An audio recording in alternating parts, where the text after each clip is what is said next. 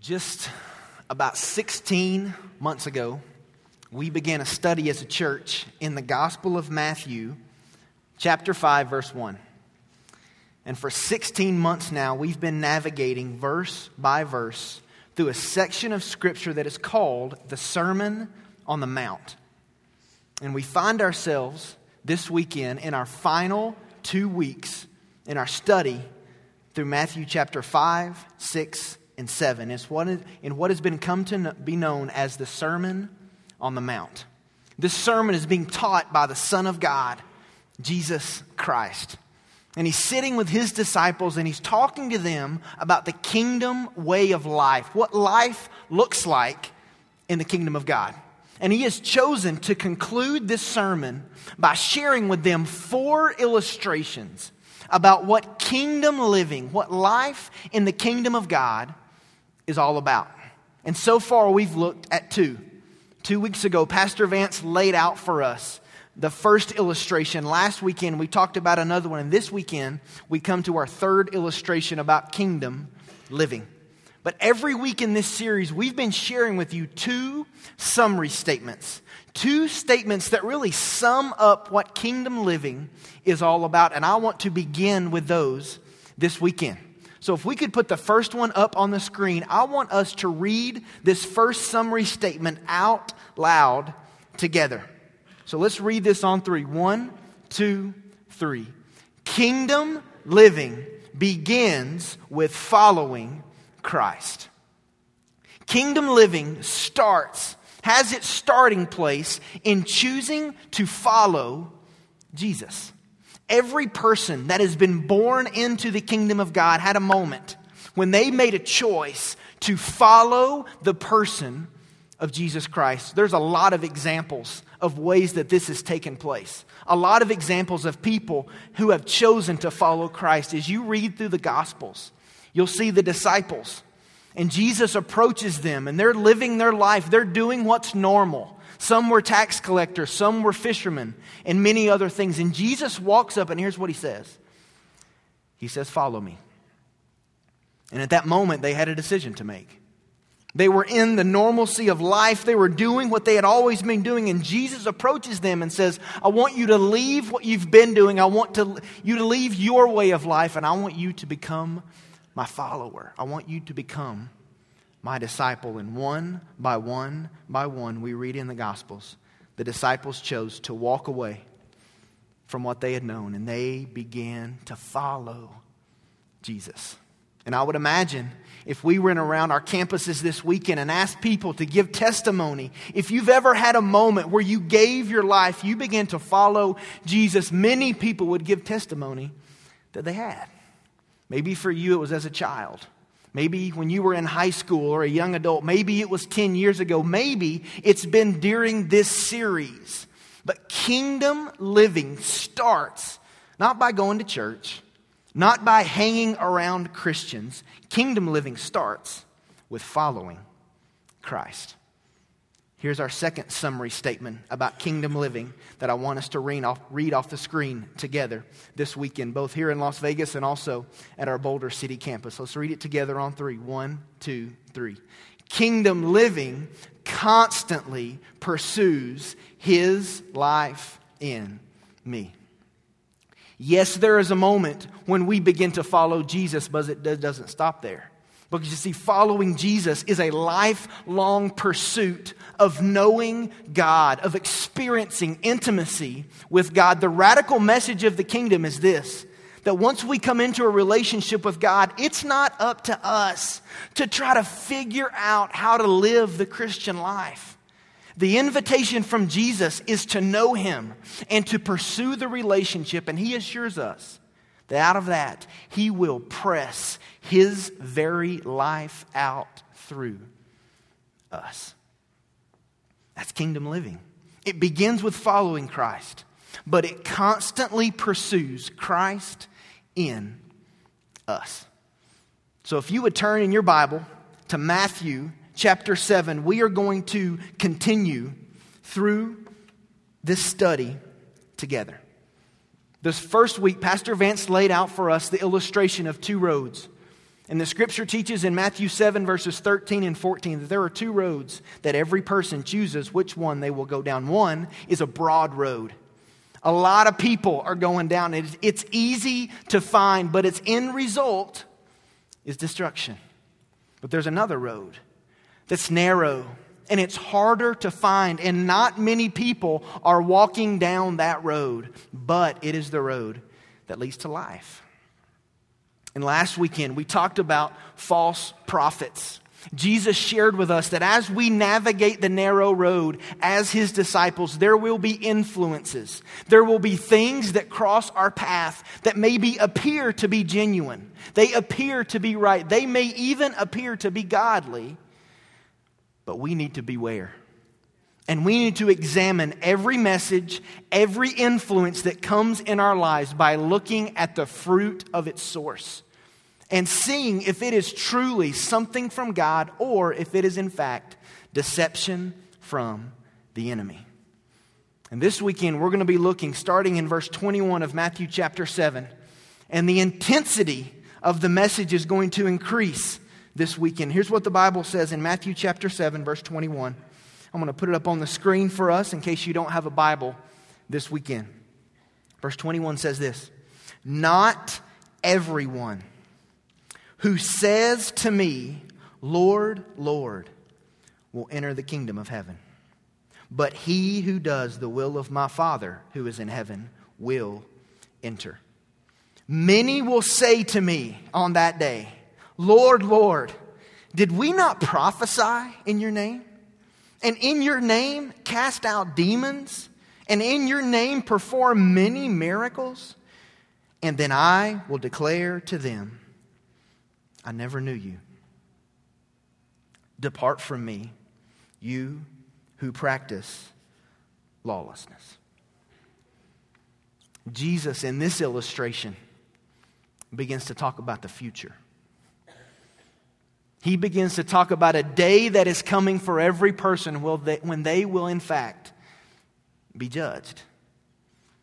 And this weekend, to unpack this text, what I want to do is ask two very, very simple questions that hopefully will let us get our heart and mind around the essence of what Jesus is teaching here. Here's the first big question for this weekend What is Jesus teaching us about kingdom living? In these three verses, what is it that Jesus is teaching us as it pertains to kingdom living? What is he trying to communicate to us. I believe he is trying to once again clearly let us see what truly defines life in his kingdom.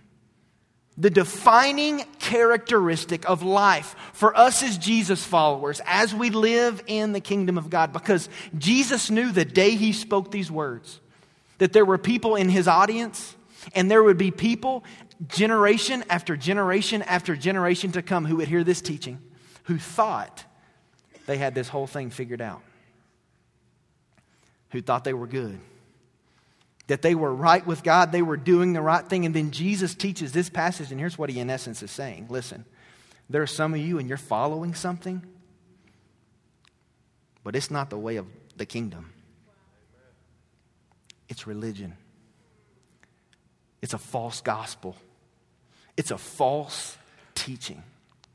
And I believe in these verses, Jesus gives us three very clear principles that show us what defines the kingdom way of life. And I want to look at those. There is one in each of these verses, and here's the first one. The first principle that helps us understand what truly defines kingdom living. Kingdom living is not defined by how much I know. Life in the kingdom of God, at its very essence, is not defined by how much I know. Look at verse 21.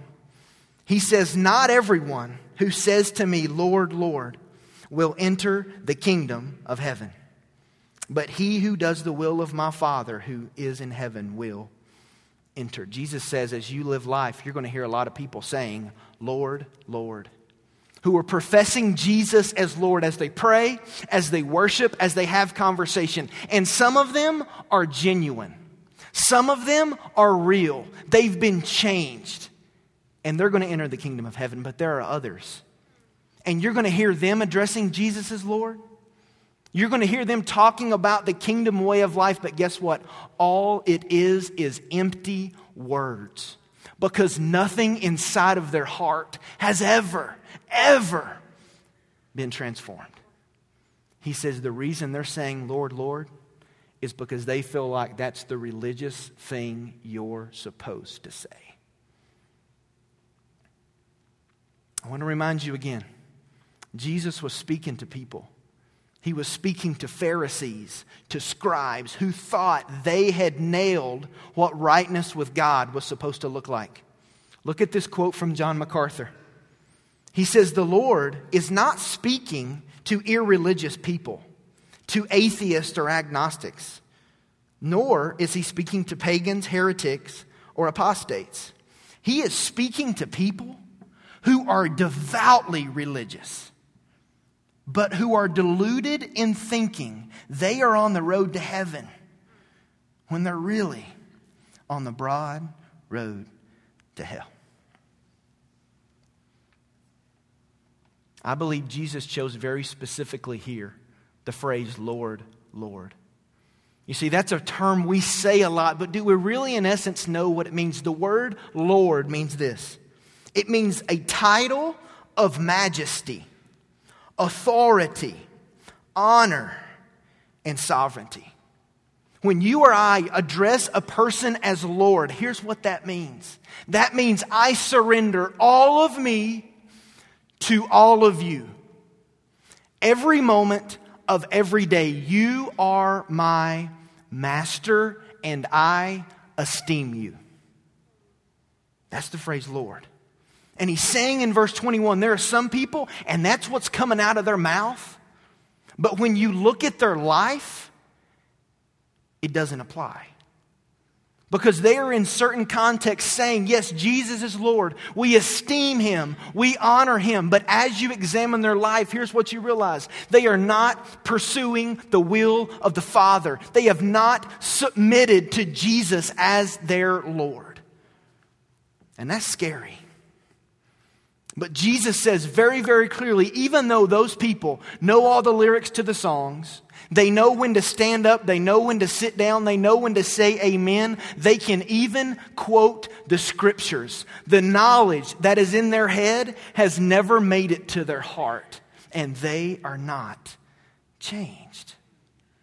The first thing Jesus says here is that kingdom living is not defined by how much you or I know.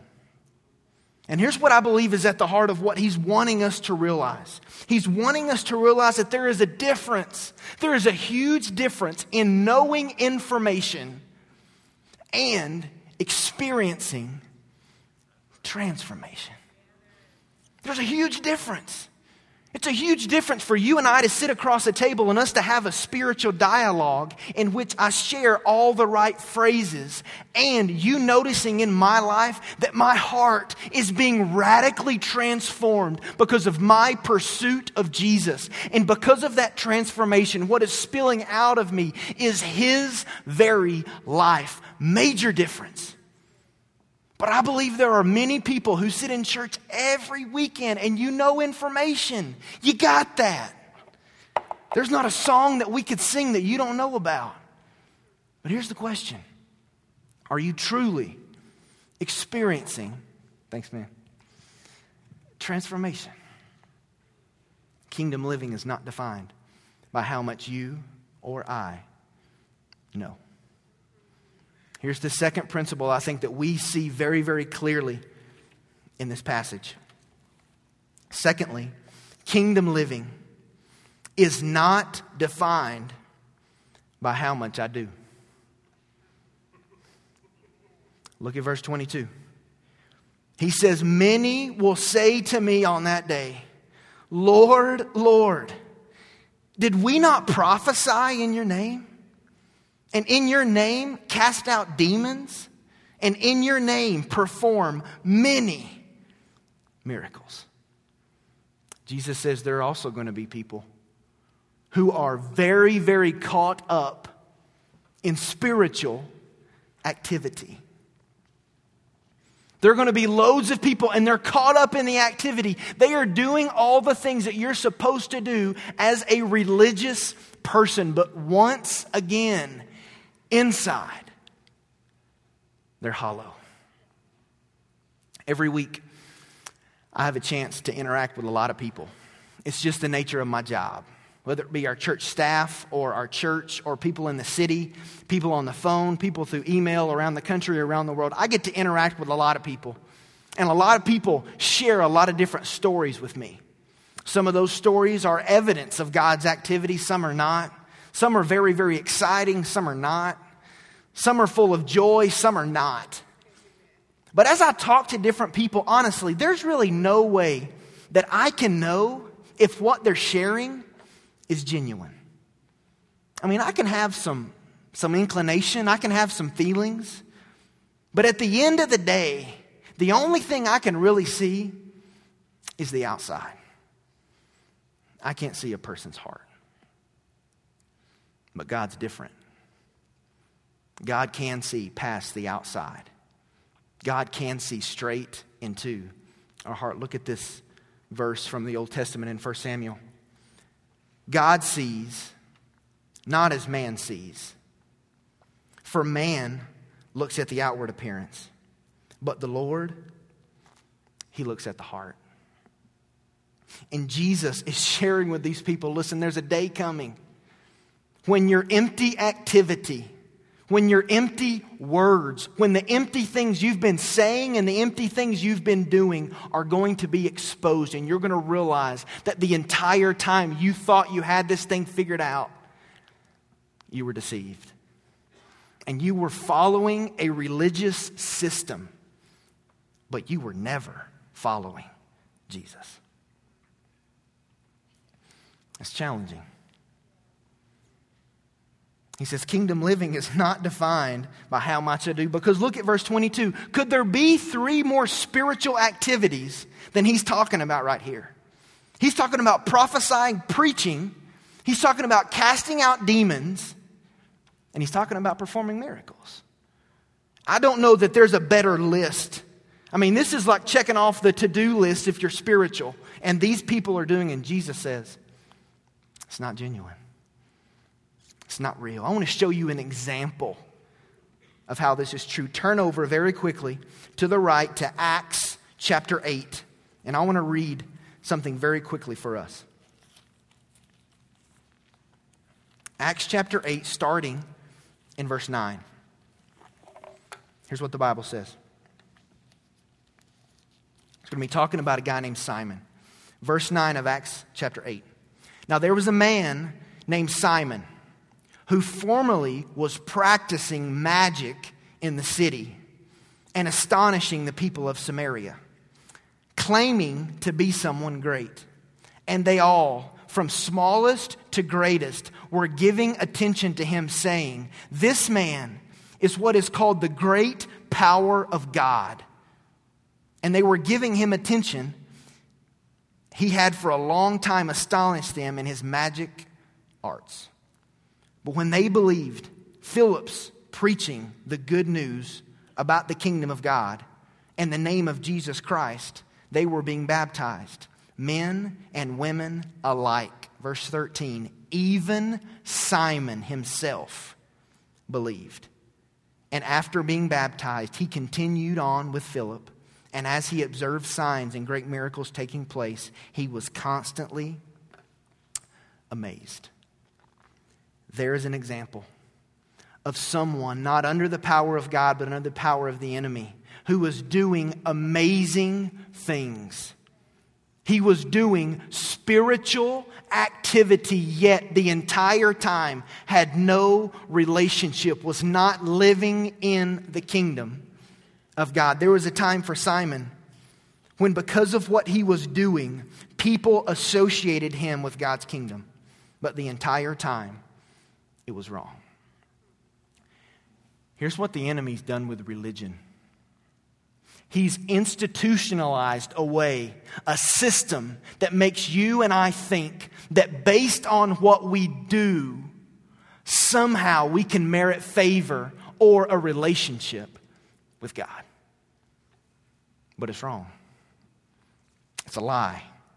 Look at this principle on the screen that is so unbelievably important. Activity for God is not a substitute for intimacy with God. You and I performing spiritual activity, good activity, well meaning activity is no substitute for the relationship. Coming to church, being in Bible studies, doing spiritual things in no way is a, is a holder or a space holder for you and I spending time pursuing the relationship. Religion says this, man's way says this if I'll just do enough, I can be in right standing with God. If I can just get enough good things going on in my life, somehow I'll merit a right relationship with God somehow. But guess what? The Bible says differently. When I was 15 years old, I was excited about what most 15 year olds are excited about. I wanted to get my driver's license. And a part of that meant I had to get my learner's permit. And so, about 90 days before I was going to take the test, I went and got the book. And I began to study and to read and to look over it, preparing for this test that would qualify me to be street legal with a parent in the car. And so I took 90 days and began to study. And the day of the test came, and my mom took me to the place. And I walk in, and I'm, I'm excited. I'm ready to take the test. And I walk to the front desk and say, Hello, my name's Travis Ogle, and I'm ready to get my learner's permit. And they said, Okay, Mr. Ogle, it'll be just one moment. So I waited a few minutes and they called me back. They set me down at this computer. And the lady says, Sir, everything's going to be right here. Come up, it'll come up for you in a minute. When it asks the first question, you just begin to answer. There are 40 questions on this test. I said, Beautiful. I'll see you later. So I began to navigate through the test. And I got to number 27, and the computer shut down.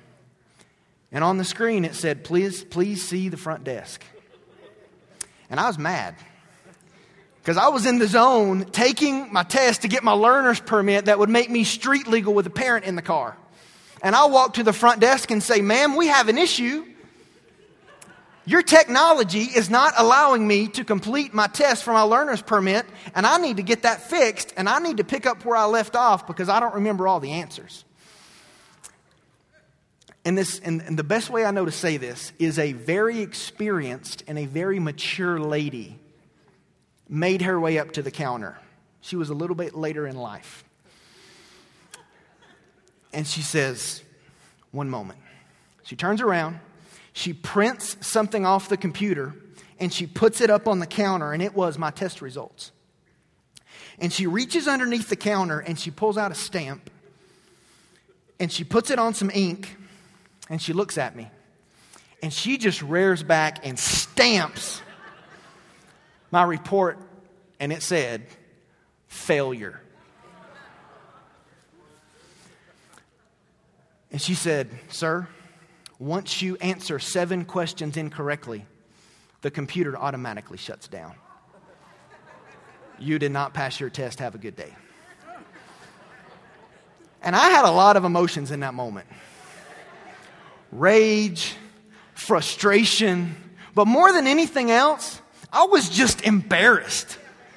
I mean, nobody wants to be labeled as a failure right in front of your face when you have all these expectations.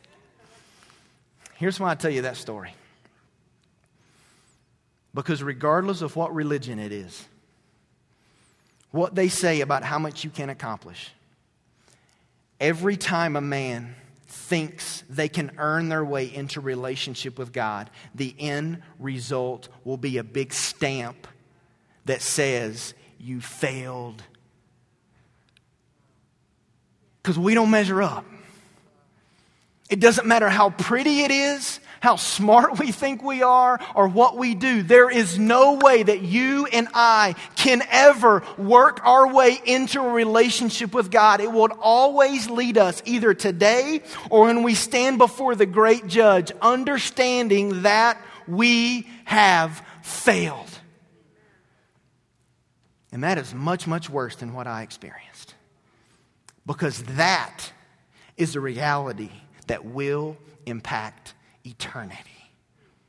But that's what the enemy's done with religion. He has made us think that kingdom living is all based around, that it's all defined on what we do. But that could not be further from the truth. That is legalism. It's us thinking, yes, Jesus is good, but there's not quite enough there to really get me into right standing with God, and that is just not the truth. Kingdom living is not defined by what we do, it is not defined by spiritual activity. Look at this verse from Isaiah. We are all infected and impure with sin. When we display our righteous deeds, they are nothing but filthy rags. On our best day, the best you can think of, you're polite to everybody. You have your quiet time in the morning. You buy somebody else lunch. You open doors for people. You don't mess up at all. On our best day, when we place that before a holy God, here's what he says filthy rags. You failed. It's legalism. Here's what Max Lucado says about legalism legalism is joyless because legalism is endless. And I know there are some people either here on this campus or at our Boulder City campus, and you've been beating your brains out trying to live the Christian life. And it just ain't working. You're trying, you're trying to check off all the right things and not do all the wrong things. You are working and working and working, but you're not finding any joy. You're not finding any hope. Here's why you're missing the relationship. And if when you are put on the spot and someone says, Why are you in the kingdom of God? and you trace it back to what you know or what you do, you have been deceived by religion. Because kingdom living is not about how much I know and it's not about how much I do. We are accepted and we are saved by God because of Christ and Christ alone. Here's the principle we read in verse 23 Kingdom living is defined by a personal love relationship with Jesus. It's not what we know, it's not how much we do. It's defined by a personal love relationship with God. Look at verse 23. Jesus says, And then I will declare to them, I never knew you. That's a relational phrase. Jesus wasn't impressed with all the spiritual acts, he wasn't impressed with the right language. Here's what's at the heart of the whole thing. He says it's about a relationship. Let me ask you a question. If you pull away the church services, you pull away the small groups, you pull away the Christian radio, the Christian music, you pull all those things away from your life. Do you have a relationship with Jesus? Not do you feel like you do, are you assuming that you do? When you woke up this morning, just like you would have conversation with other people, have you been in conversation? Have you been in communion with Jesus? Because that is what truly and ultimately defines kingdom living a personal love relationship with the Son of God. That's what defines the whole thing. And the stuff I know about God is only because I want to deepen my pursuit and my relationship with Him. The activities that take place in my life are simply an overflow of Christ in me. I'm not doing those things to merit a relationship. Because I have a relationship, those things flow out of it. John MacArthur said this The one who demands perfect righteousness gives perfect righteousness. The one who tells us of the way into the kingdom is himself that way. The king not only sets the standard of perfect righteousness, but will himself bring anyone up to that standard who is willing to enter the kingdom on the king's terms. This whole thing, this whole thing about the kingdom is defined, is characterized by an intimate love relationship with God. I believe that's what Jesus teaches us in these verses about kingdom living.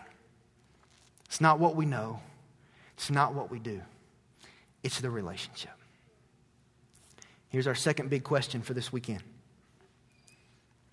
What is Jesus teaching us about himself?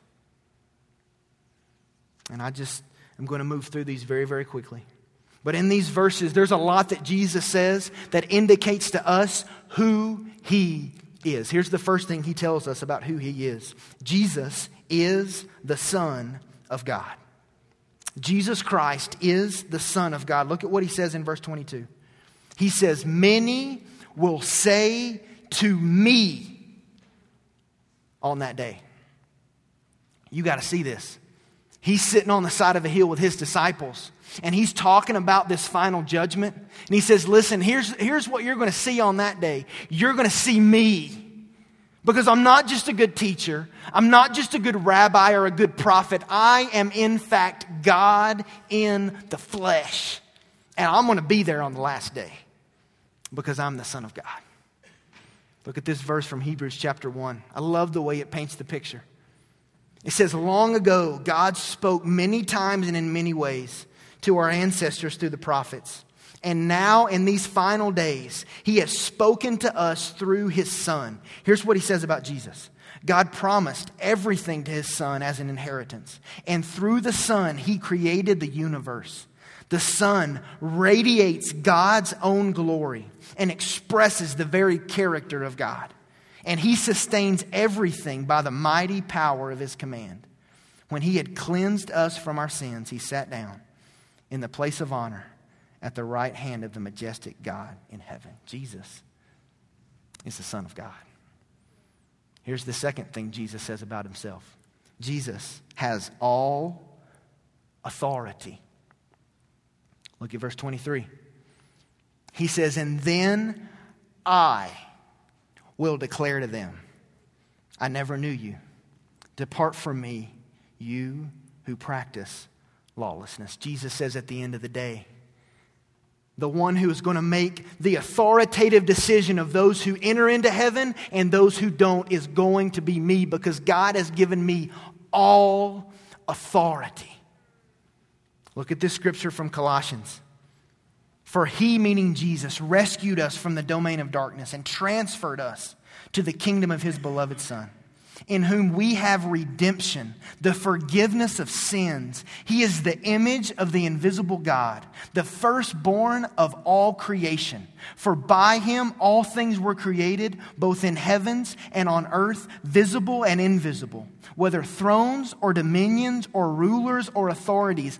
All things have been created through him and for him. He is before all things, and in him all things hold together. He is also head of the body, the church, and he is the beginning, the firstborn from the dead, so that he himself will come to have first place in everything. For it was the Father's good pleasure for all the fullness to dwell in him. You see, when we sing about Jesus, and we talk about Jesus, we're not just talking about a man. We're talking about the King of Kings and the Lord of Lords, who is in fact the Son of God and who has been given all authority. And in these verses, Jesus clearly lays that out for us. Here's the third thing we realize about Jesus. And I want to give you one illustration and we're finished. Jesus is the only way to a right relationship with God.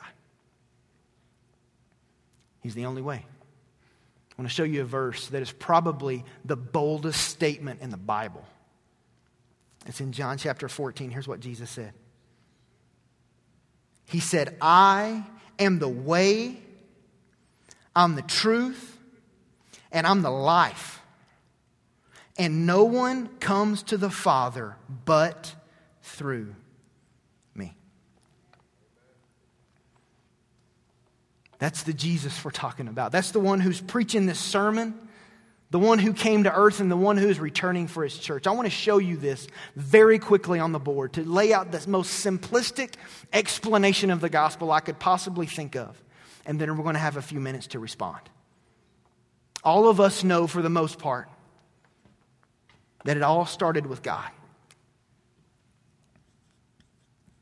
And this God is not like us. He is holy, He is pure, and God is eternal.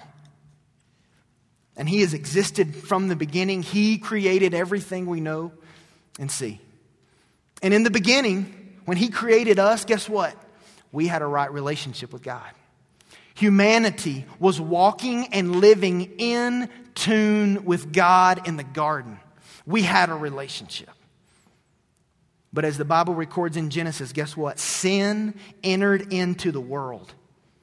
And humanity, who was in relationship with God, chose the darkness over the light. And when that happened, some major issues took place. We went from being in right relationship with God to separated from God because of sin.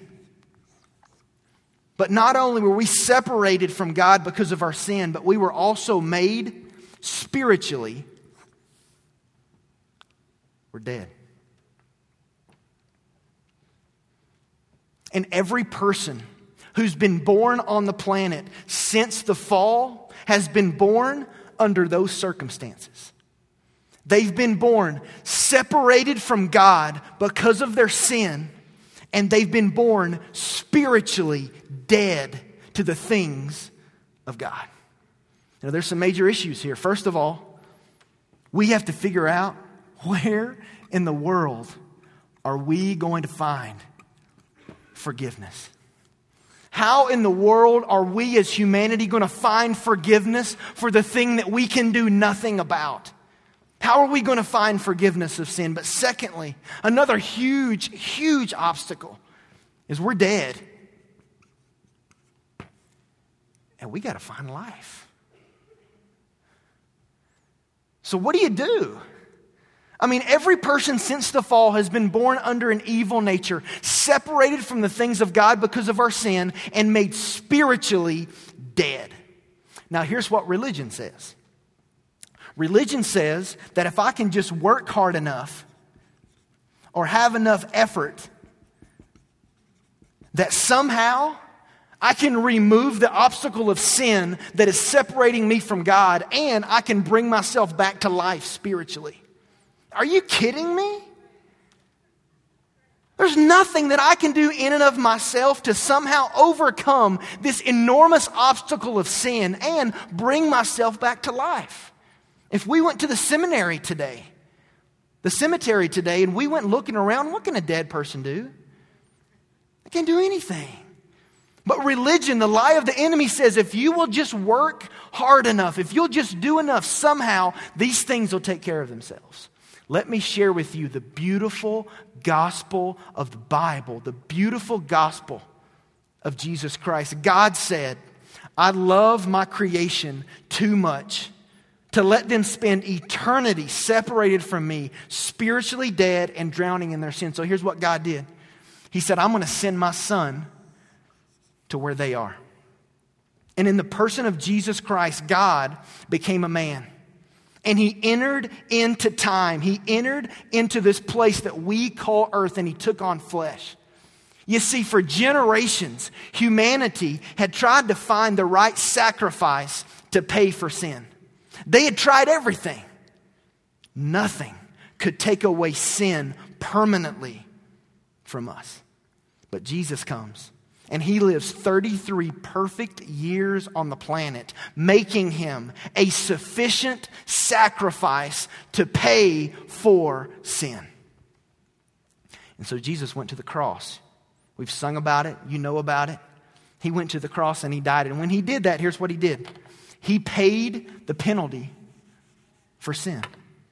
He took all the wrath of God, He took all the payment for sin, and Jesus died as the payment for the sin of humanity, allowing us to somehow, some way, through him, experience forgiveness. But there's still another huge obstacle.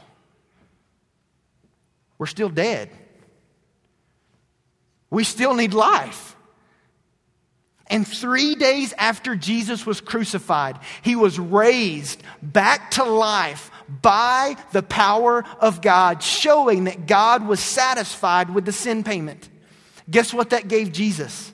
The authority to give life to every person who would say, Lord, by faith, I trust you to forgive my sin. God, I trust that you died on the cross, that you came back to life, that you can, in fact, rescue me. I choose to follow you. And when that happens, here's what goes down Jesus makes us alive again.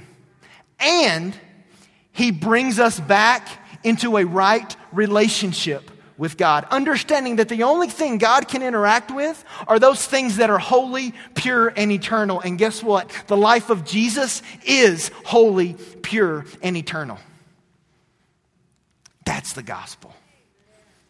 That is the simplistic gospel of the scriptures that there is no way I could ever earn my way by knowing enough knowledge, by working hard enough, or enough spiritual activity to make my way back into a relationship with God. But Jesus did for me what I could never do for myself, and He offers me forgiveness. He offers me His life, and He will bring you and I back into a right relationship with our Heavenly Father. That's the gospel. It's not religion. That's not self help. That's not the best we can dream up in a room. That is the very words of Scripture illustrated on a board. That's who Jesus is. So when he steps up and he says, I'm the way, I'm the truth, and I'm the life, that's what he's talking about.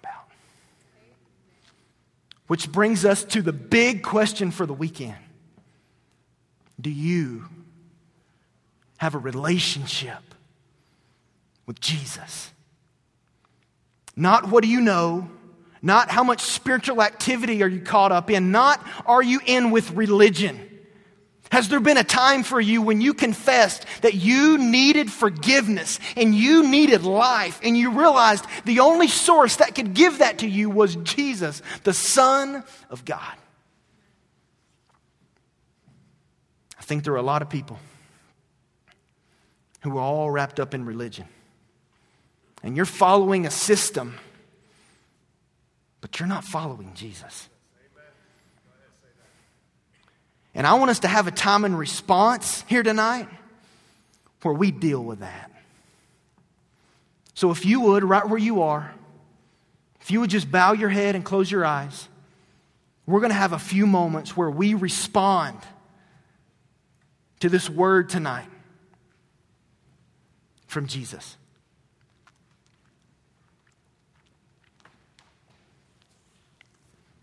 The big invitation.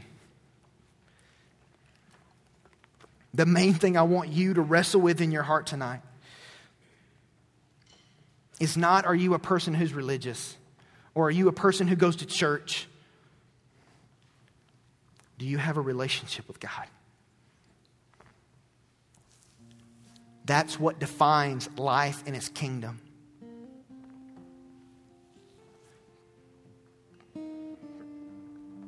If you're here tonight and you would say, Travis, I've never had a moment. I've tried some stuff. I've tried to put it on my shoulder and carry it. But I've never had a moment where I surrendered my life. I gave my life to the person of Jesus and allowed him to forgive me and give me life and bring me back into relationship with God. I want to lead you in a prayer, a time for you to choose to follow him. So, right where you are, if that's you, I want you to say this in your heart. I want you to say it straight to God. Not lip service, not just something that sounds good. You saying this to the God of creation. Say, Dear God, I realize that I am a sinner and I am dead spiritually. I realize tonight my great need for a relationship with you. Please forgive my sin. Please give me your life. I choose tonight to follow you.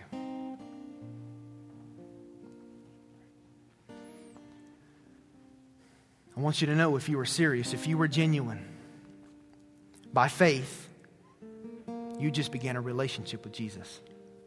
And everybody in the room is still with their head bowed and eye closed. I'd love to pray for you. I'd love to know tonight if maybe you had that moment where you chose to follow him. If you would, just right where you are, I would not embarrass you for anything. If you would say, Travis, I just began following Jesus, I just asked him to forgive me and to fill me with his life, would you just slip up your hand right where you are so that I can see you? Thank you. Thank you. Thank you. Just lift your hand. I just want to see you so I can pray for you. Thank you. Thank you. For those of you who just raised your hand, after we finish the service, I'm going to be off to my left, and we've got some prayer volunteers, and they just want to talk to you. They would love just to come around you tonight and love on you a little bit. So after the service, I want to invite you to stop by just over on the left and say hello and let us pray for you tonight.